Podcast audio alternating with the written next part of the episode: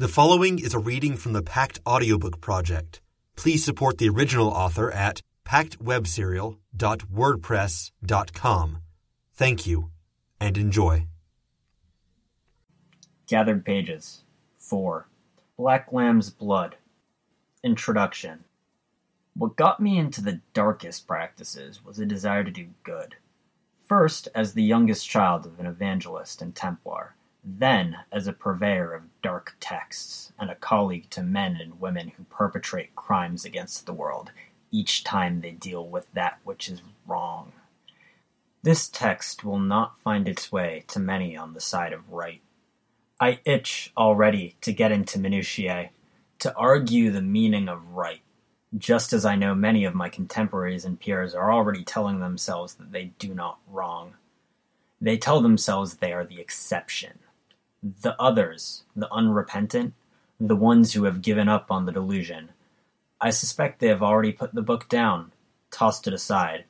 They equate right and wrong with good and evil, and they have already dismissed conventional morality. I am not an expert practitioner. My bindings, such as they are, have all been minor ones. Careful ones, a very small number when one considers my age and my long career. I am alive now because I am deliberate, because I move with excessive caution, not because I am good. Certainly not because I am good. That particular quality is up for debate. It is with this cautiousness and deliberation that I approach my first work. The cautiousness and deliberation does not pay particular heed to the consequences of this writing. I might, for example, say that it is unusual to wait so long to write their first work, that my fellows are narcissists by nature who write and write early out of ego and self-congratulations. In saying this I make enemies, dangerous ones who are liable to act on this insult. I have always been honest to a fault. Child of a preacher, an evangelist and Templar, nothing else would be permitted, even before my siblings and I were invited to see what lies behind the curtain. I've known since I admitted I was a diabolist that anything I wrote would have to be something that would offend certain parties, march to a different rhythm. When I say that I approach Black Lamb's blood with care, I mean that I choose my topic only after a great deal of thought. Writers are told to write to fill the empty space on a bookshelf, the book that has yet to be written, but practitioners, narcissistic practitioners in particular, are prone to a kind of masturbation, self-congratulating drivel, with crumbs offered to the peers as incentive to buy and read their texts. These crumbs come as knowledge of demons and means of summoning, but not the truest means of controlling the things. Such knowledge is retained by the one who bound them. Nothing meaningful is offered. Other texts are written with a quiet desperation. The writers aim to unravel the mysteries and plumb the depths of knowledge. The reasoning is similar to that of the compulsive gambler.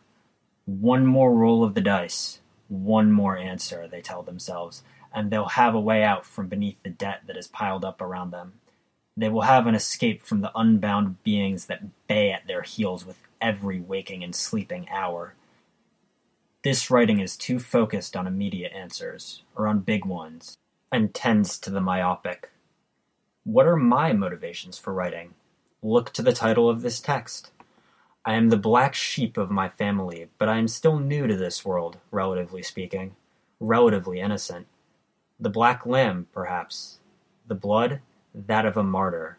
The conceit of a preacher's get to romanticize martyrdom.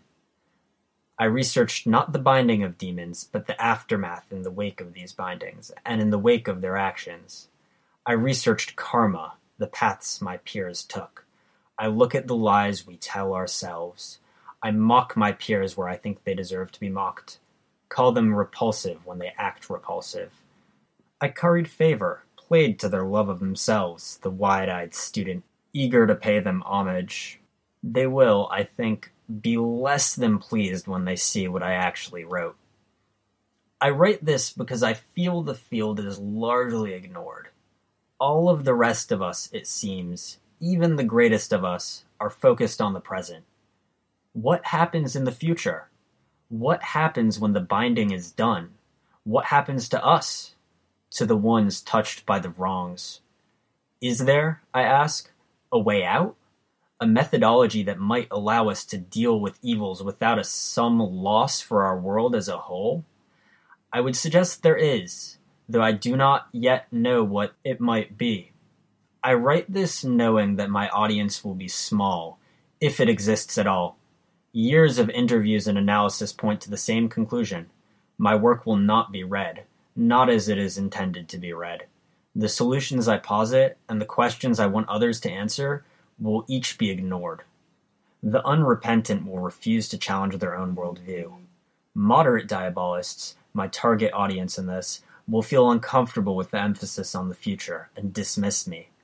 Lesser diabolists will not be in a position to read my work. Beyond diabolists, I expect others will see it as self pity, which it is. Failing that, they're liable to see it as a kind of manipulation. I wouldn't blame them. I have far too little to say in concrete terms, and talk around subjects, raising questions. In their shoes, I would say the same about this text. I write with a goal in mind, but perhaps it will solely be for my own benefit, a masturbatory exercise in the end. Masturbation or martyrdom, I chose my path in life, and I pray to God that this is a final destination that leads to a greater good. Chapter 1 The Nest I remember the first demon I encountered. My eldest brother was studying religion, my sister enjoying a brief flirtation with freedom, partying, and men, before a return to the family and assumption of her responsibilities. I was an older teenager. I'd studied the books my father provided, and the task was one that needed as many hands as possible. I was conscripted. Our community knew my father as a local preacher. He was more beneath the surface, privy to things beyond the curtain. Practitioners called him an evangelist, a summoner, a man powerful enough to sway the world with words. He called angels forth, cherubim, madonnas carved of ivory to give others shelter. That night I saw him take off the mask he wore with his wife, his family, and his congregation. He was always stern, but I saw him grim. I saw old companions, others who had once been taught by the same teacher as my father, a man who had taught them to use angels and guns both.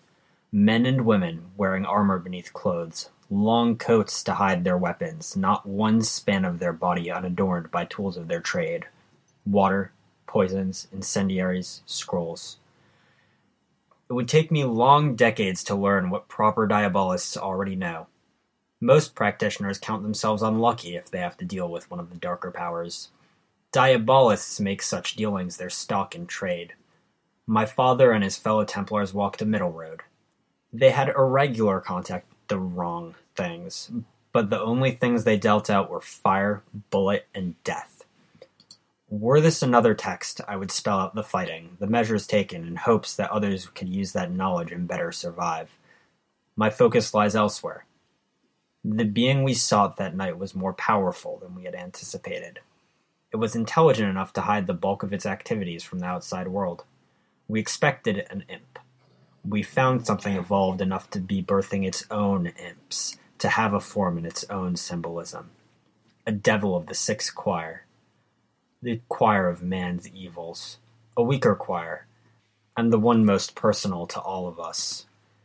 She had collected inhabitants of a small town into a cult and church, and she had done it long enough that her initial followers had descendants mother, father, child, grandchild, all rutted on the floors and pews of the devil's church in a grand, senseless, ceaseless orgy, the devil herself presiding above all in naked, wrong splendor. A devil of incest, she had made her own monsters even before she began creating imps, by way of inbreeding and birth defects. There was only horror there, enough to sear its way into my eyes. I will sum up that night by saying that each of us who walked in there with guns at the ready walked away alive, but we did not walk away intact. When I think of what drove me to write this work, this event was one that remained with me. I spent some time wondering about the aftermath. It was my first eye opening experience, and it was the last incident where I researched the long term effects. It was only when I'd researched the events that are covered in each chapter that follows that I let myself look into this one. I looked at the numbers, and I want to point to statistics the increase in birth defects in that town and county, to the rise in the divorce rate, or the rates of abuse. I want to, but I can't. It's an event that touched me personally and started me on a different path in life. Allow me, instead, to open my first chapter with the reality virtually all diabolists are cognizant of. By the time my siblings returned the following April, almost a year later, my parents had announced their divorce. My father said two words to either of my siblings, which was about as many as he'd said to me in the month prior. That first night my siblings were home, I dreamed and I realized why my father had been keeping his distance. The morning before I left for that fight with the young devil, I was 17 years old, doing the sort of thing 17 year old boys are particularly inclined to do when locked in the bathroom. An activity flavored with that uncomfortable mix of guilt and rebellion that is unique when your father preaches every night of the week. That was the last time I found pleasure in my own body. Scars and aftermath. I imagine this particular type is familiar to all diabolists to lose our humanity piece by parcel, or to give it away. This is not a reality diabolists often discuss. The sacrifices that don't involve the murder of a lamb or a virgin strapped to an altar. I intend to open with this topic, a reality we all acknowledge and keep secret. It was the start of my own journey, a motivation for me to start looking into matters. I sought a way to fix what had been made wrong in my own heart and mind.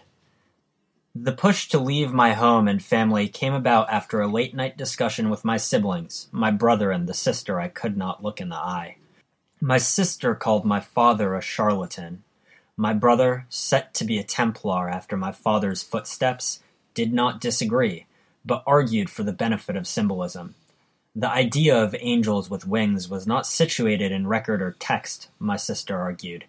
Take away the invented things, the cultural aspects and art, stick to the written word alone, and the world was left with a deity who focused all efforts recorded in texts on a relatively small section of the Middle East. My brother argued for the benefit of symbolism, for the power of ideas. In the heat of battle, ideas and iconography could lend strength to those who needed it. I didn't have the heart to tell him that it hadn't. It didn't. Not for me, and not for our father. In the end, with many beers shared between us, sitting on the roof of our house in that warm springtime, it dawned on me that my siblings had lost their faith. The irony was, I'd retained my own. I liken my realizations to the evolution of a child in their early adolescence, learning that their parents are indeed not perfect.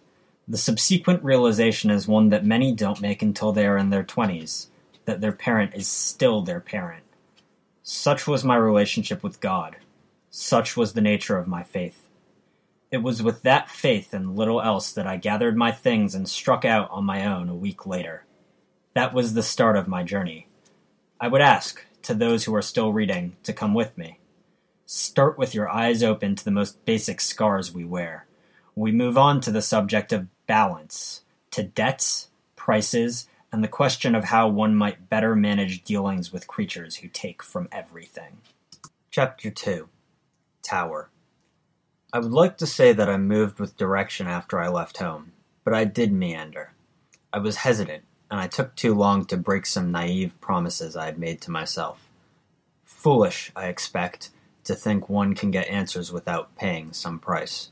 When I did finally allow myself to look for and converse with diabolists, I found myself making rapid progress. I hated myself for the prior years, telling myself I had wasted time, but I value them in retrospect. I needed to exhaust all other options before I could walk this path and learn what I knew, or my self loathing and doubt would have been too much to bear. At the time, I weighed morals. These days, I debate questions of balance. Some call it karma. I remain a careful man these days, but it is human nature to make mistakes in youth. I remember classmates racking up credit card bills in the tens of thousands before reality caught up with them. For a practitioner without parents to watch over them, it is easy to do the same with one's balance. Frustrated, tired, and well traveled, I was twenty years old before I reached out to other diabolists. I found Lucrezia, who identified herself to me as Lucy. She, in turn, introduced me to her master and teacher, Geoffrey.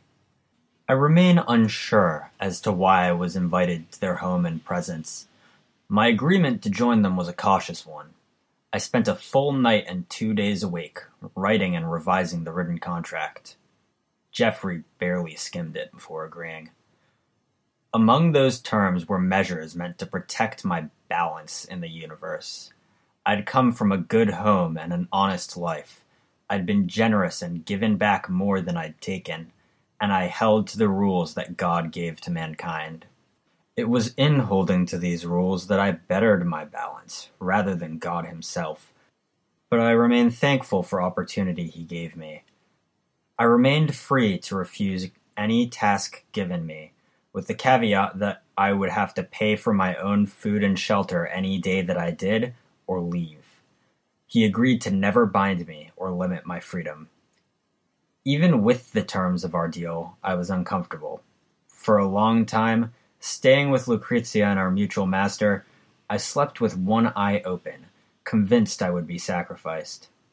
Instead, I got room and board, and frequent menial work, including illustrating for Geoffrey's texts, which he wrote as short volumes, bound in nice embossed leather and sold at premiums. He played to the shallow narcissism of other diabolists, fanning their fancies and indirectly flattering them. Each volume was written with specific customers in mind, holding the relatively little substance he'd managed to dig up or barter from others. Such was my existence with him. I was there, but did not assist, when he summoned Agares, a duke among the seventh choir, one that brought great beings low, a corrupter and agitator. He could compel a king to march to war, or stop that same war host in its tracks. Geoffrey's efforts were not guided at men. This was, I later learned, one step in my new master's lifelong quest to quash and vanquish the gods of mankind. Even in times of quiet, the gods are busy, fighting and holding on to their assets. There is a delicate balance. Geoffrey and Agares both sought to disturb it, to start a war that included gods, incarnations, and spirits, and make the deaths that resulted true deaths ones that left the world bereft of those forces and the structure they gave to our reality. Many of the choirs are focused on tangible things, but the seventh is an abstract one, not one that we are able to grasp in concrete terms. Many call it the weakest choir. It is one we are liable to underestimate or lose sight of, and thus the one that gets the furthest in its endeavors towards the wrong. By way of my contract with Geoffrey, I was forbidden from direct interference, so I turned to compelling my friend and fellow apprentice to stop Geoffrey. Had Lucrezia and I succeeded, I might have returned home to be a Templar, bottled up my passions, and faced the horrors with the same grim expression my father wore. My master and the Duke won. Lucrezia died in the fight I urged her to take part in. This text isn't for the stories of battle for exchanges of blows. Ultimately, the world kept turning, a little less bright, less spiritually whole.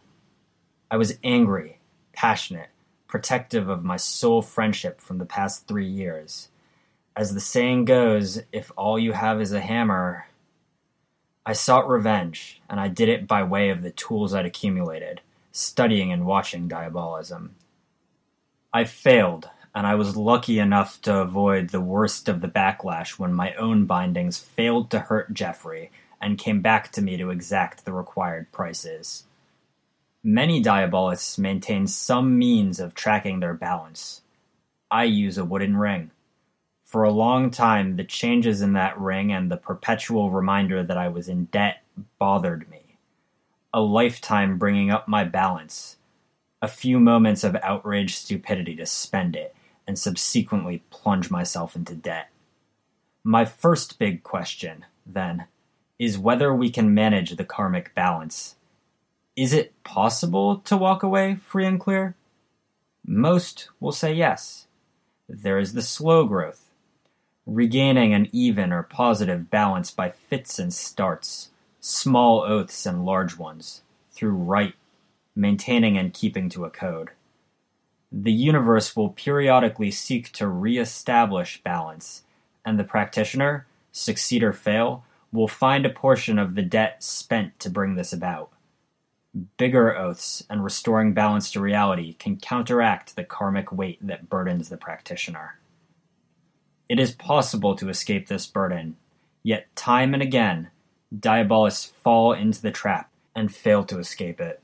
It is human nature to treat the world as a series of nails when all one has is a hammer, even when the use of the hammer comes with a grave price. It is human nature to take the easy road. To resolve the dynamic, there are two simple options. Let me return to this in a moment. In Chapter 1, I focused largely on myself, the individual. In this chapter, I look to people one step removed from me, Geoffrey and Lucrezia. Let me ask a broader question, then. Is this a question we can solve? Is it one we want to solve? Let us put aside the unrepentant, the ones who would never read this text, because it does not feed directly into their need for power. Let me ask can we better the world? Do good in some fashion? Can we remedy the cosmic balance as a whole? Minimize the wrongs? I emphasize we. As I write this, my balance is not so terrible. There are certainly non diabolists who have worse. I believe I have done some good in the face of it all. Were a jury to be convened, there would be much argument over my overall contribution to humanity, and perhaps that would have to suffice. Being questionable in my standing balance is better than being unquestionably wrong. My concern is not with the self, or with the individual, but diabolism as a whole. We are hated because we do wrong. Not evil, but we do a disservice to reality as a whole. Yet at the same time, we serve a useful function. What better tool to use to bind the greater threats than one who is already doomed? Many diabolists do this out of selfishness. The very good and very bad diabolists excepted, many stay alive long enough to bind a few minor entities and accrue a horrific balance before reality asserts itself and they die a miserable death. I might argue that the average diabolist betters the world for having been in it. Not in the short term, but perhaps in the long. If problems exist in our number, it is undeniably the short-lived failures that bring about disaster with nothing to offer, and the long-lived practitioners who leverage their knowledge to bring about the greatest wrongs. The net gain for mankind is lowest. To bind others and leave them bound is the best thing we can do. Because of their nature, we inevitably do so at a cost to ourselves. For diabolists, these others are devils, demons, imps, and they are ghosts goblins, fairy, and other beings so wrong that practitioners who devote themselves to their study will often shy away. Were this our pattern of behavior, we might be acceptable in the eyes of others. This is one answer, one solution, but it begs more questions. How might we bring this about? Could diabolists as a whole be convinced to take this path? The answer is no. My old master Geoffrey was targeted by local practitioners not long after Agares was returned to his realm, but he lives. His enemies saw fit to lock him in his body, mute, unable to practice. I visit the man from time to time, the both of us many years older. I have not forgiven him for what he did to his student, nor have I forgiven myself. When we meet, now, I drink tea while he drinks beer with the assistance of a nurse and a straw. We talk about balance in the aftermath of demons, and I painstakingly transcribe what he struggles to express. Geoffrey, in my eyes, is a manifestation of the problem that plagues us. Any attempt to restore diabolism in the eyes of others and to get their help would raise questions about Geoffrey's like. He is not so insane to be dismissed entirely. A man who held a grudge and only saw one way to see that grudge done justice. Geoffrey is not a true Scotsman. I confess, I write here in the hope of inspiring questions among a group that is prone to forging forward without accepting any answer but the one that serves them. I do not labor under the illusion that enough will read my work to have heated discussions over what the answers might be. But I must ask. I hope to raise questions among the individual, and I dream of a circumstance where we might look deeper at ourselves as a group. Earlier, I suggested there are two simple options. We've already discussed the obvious that the archetypical diabolist must cease to be and become something more selfless. It isn't possible because the typical diabolist won't break from the pattern of taking the easy road even when it is demonstrably self-destructive. If there is a solution, and this is purely food for thought, the easy road must become the road that serves us best. In pursuit of answers, I lead you on to chapter 3, where I talk about the sociology of diabolists and the negative patterns we perpetuate amongst ourselves, and how one might attempt to reframe society instead in an attempt to provide an easier road. Chapter 5 Swords The years after the loss of my family were something of a blur. Somewhere in the midst of it all, I began to take a harder look at what I was doing, at my balance, and my repeated failures. I was a wretch, I admit, and if ever I've come close to suicide or embracing wrong, I came close then. I was in ill health and I might joke I had more alcohol than blood in my veins if I could write such statements without being forsworn. My hair was shaggy, my facial hair growing in, my thoughts clouded by drink and depression, and I knew a great deal I shouldn't.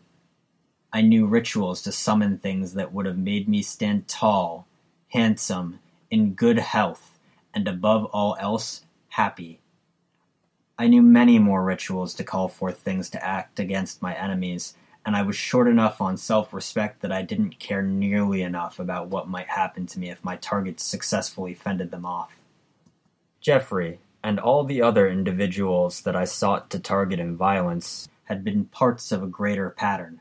The forces of right, if you can call them that, saw fit to apply pressure and purge society of diabolists. This was not a good thing because it failed to stop the worst kinds, types I've touched on twice now. By seeking out the organized, largely quiet diabolists, this purging demanded retribution and self defense. Remember, when all one has is a hammer. Diabolists who might have gone out in unspectacular manners after successfully binding a handful of imps and maybe an intermediate being were now perpetrating wrongs. I, by virtue of itinerant means and a lack of any real connection, managed to slip away before the doors were kicked in, and Diabolists rounded up for execution. I sustained myself for years, simply selling my knowledge to individuals who desperately sought to patch the holes that had appeared in their libraries and in the collective knowledge of Diabolists. I then drank much of those earnings away. Many of those sitting at the middle section of the totem pole had been destroyed, and only those on the bottom, such as myself, and those on the top, individuals much like Geoffrey, remained in one piece. I've brought up the individual consequences, karma, and the diabolist's place in society. I've talked about the opposition the diabolist faces, and the tools the diabolist must employ versus the tools they don't have to employ but are liable to. Each of these observations are conducted through the lenses of what should be versus what actually is. I've raised the topic of the individual, about those who are one step removed, about the groups, and society as an abstract. The scope ever widens. The world. Will Earth cease to be tomorrow if the greatest demons were to be called forth? No, not definitively. The balance would be disturbed, and the universe would naturally exert an opposing pressure. If such threats were likely or possible, perhaps we would see something concrete occur. Perhaps all diabolists, myself included, would be scoured from the earth. I would not expect this to end the problem. Some knowledge can't be destroyed absolutely, and I expect many wrong things collect tomes and texts to disseminate among the public in case of such an event. I know some lesser beings have asked for copies of my writing, and diabolic organizations will collect or order research. Instead, it is a long series of wrongs that are too easy to ignore. The world and everything in it erode. We have established a problem of binaries. On the one hand, we have the diabolists who contribute to the greater wrong and the diabolists who don't. On the other hand, we have the restrictions of society, accommodating and not. Draw out a grid, and three of the four possibilities are disastrous. Either society and diabolist are both working against our mutual goals, which they are, and we speed towards an ugly end. The diabolist works towards wrong while society attempts to accommodate, or society forces the diabolist's hand while the diabolist attempts to conform and serve the greater good. The sole remaining option, harmony, and the best chances at righting that which is wrong, is a difficult one to accomplish, for reasons already stated. The question remains how do we achieve something that requires this kind of concordance, this kind of cooperation? I would say the how is simple, if unpleasant. Sacrifice in particular, forms of sacrifice that don't require the cooperation of all parties. One option is that we could turn on our own. Oh, I'm sure that statement got attention. A few of our kind are so vile that they sour our ability to deal with the world at large. Is it possible that we could form a call to arms? To set diabolist against diabolist? Five moderates against one of the worst of us? If they band together, then destroy them as a group. Conflict breeds desperation, and desperation in diabolists breeds wrongs, but we are well versed in the tools our kind employ. A demon properly warded off will return to its master, and many conventional protections will cease to have effect. Knowledge will exist, it must exist, but a group of moderates can store and treasure knowledge if we were to reach this point, we could set rules that discourage passing that knowledge on. All of the knowledge in the world, stored away. An enclave who might work to find the knowledge that industrious imps and devils might distribute in hopes of maximizing chaos.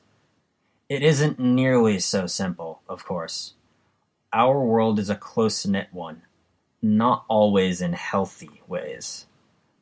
We depend on one another for advice and research, for the right summonings, and enough favors owed that the wrong death at the wrong time could doom several attached individuals. Achieving cooperation in this would be difficult. The other option would be to sour this relationship. Very few non diabolists know enough about our work to properly safeguard themselves, their property, and their loved ones. I wonder what might happen if one were to sell the Templars, witch hunters, and various lords of major cities the necessary tools for protection against demons and other wrong things. Not the darkest knowledge, but the ways to turn an attacking demon aside, if one knows their general type. What would they be buying? Their own security. Suspicion would be rife, chaos endemic. Yes, wrongs would be committed but I can't help but wonder if it is possible to create a rift deep enough to separate diabolists for centuries to come. The problems here are that, again, desperation breeds wrongs. In writing these words, I doom myself, because others will act to keep any of this from coming to pass. But I hope I have illustrated the severity of the subject and shaken those dabbling diabolists. I intend to posit another answer. Chapter 6 A Last Chapter Sacrifices must be made. The metaphorical lamb must be bled. I've suggested murdering our own. Cain's crime. I've suggested betrayal. Judas's. I would offer a third suggestion. It's relatively easy to accomplish, and many non-diabolist practitioners would likely be willing to help bring it to pass. Of the two major issues that plague diabolists, one is handled. It also falls in step with my earlier suggestions that it pave an easier road for the diabolist to follow, one where the diabolist is driven to cooperate. I believe in this enough to sacrifice myself. Enslavement. Let's talk history. We don't know where the oldest demons came from. Some suggest they are an antithesis to those same forces that created the world, and they are laying the groundwork for the world's demise while the creator forces are still at the far-flung edges of reality, expanding our universe. Others say they are all devils at their root, collections of malign power that take root in people, swelling and transferring from host to host until they have sufficiently defined themselves. We don't know. Some argue we can't know. What we do know is that they can be bound. They harbor fears of a sort. At some point in history, all the forces of the world gathered, recognizing that there could only be chaos if they continued fighting amongst themselves. Gods, incarnations, and other powers realized that with the power they could each bring to bear, certain actions couldn't be permitted. Trust was impossible to maintain. Laws were set in place. Those same laws are the ones that a practitioner agrees to abide by in order to broker access to what lies beyond the curtain. My suggestion is simple. We amend the laws. We make adhering to greater goods the easier path to take. Power would not be attainable through the old awakening ritual, and the new ritual would limit and control diabolists. To be a diabolist, one would need to shackle themselves. If calling diabolists narcissists at heart didn't damn me, suggesting infighting or betrayal should see that one diabolist wants to murder me. Writing this is another thing altogether. I describe two kinds of practicing diabolist those who self aggrandize and the desperate. You could divide these further into minor practitioners, moderates, and the extremes. Each would find the idea of enslavement repugnant. I expect many are already plotting the worst possible fates for me. I have changed details about myself, changed major personal details, taking extreme steps to protect myself in these regards while avoiding falsehood and forswearing myself. I've masked my location with the practice. I know how little all of this will ultimately help. I'm not young, and I've spent much of my life around diabolists studying them. I know what I'm in for. But I've lived some time now, and I believe in what I am doing. This lamb goes as willingly to slaughter as one can go, knowing what awaits. My book will largely go unread, I think, but I have to believe I do good in writing it. Even if this were widely read, I do not think change would happen in one year or twenty.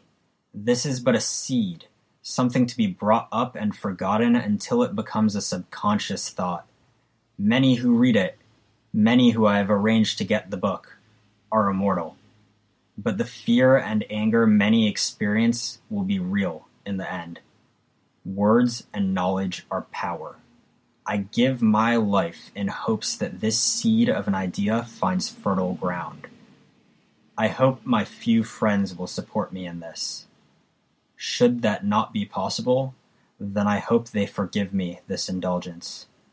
I've had so few. God help me.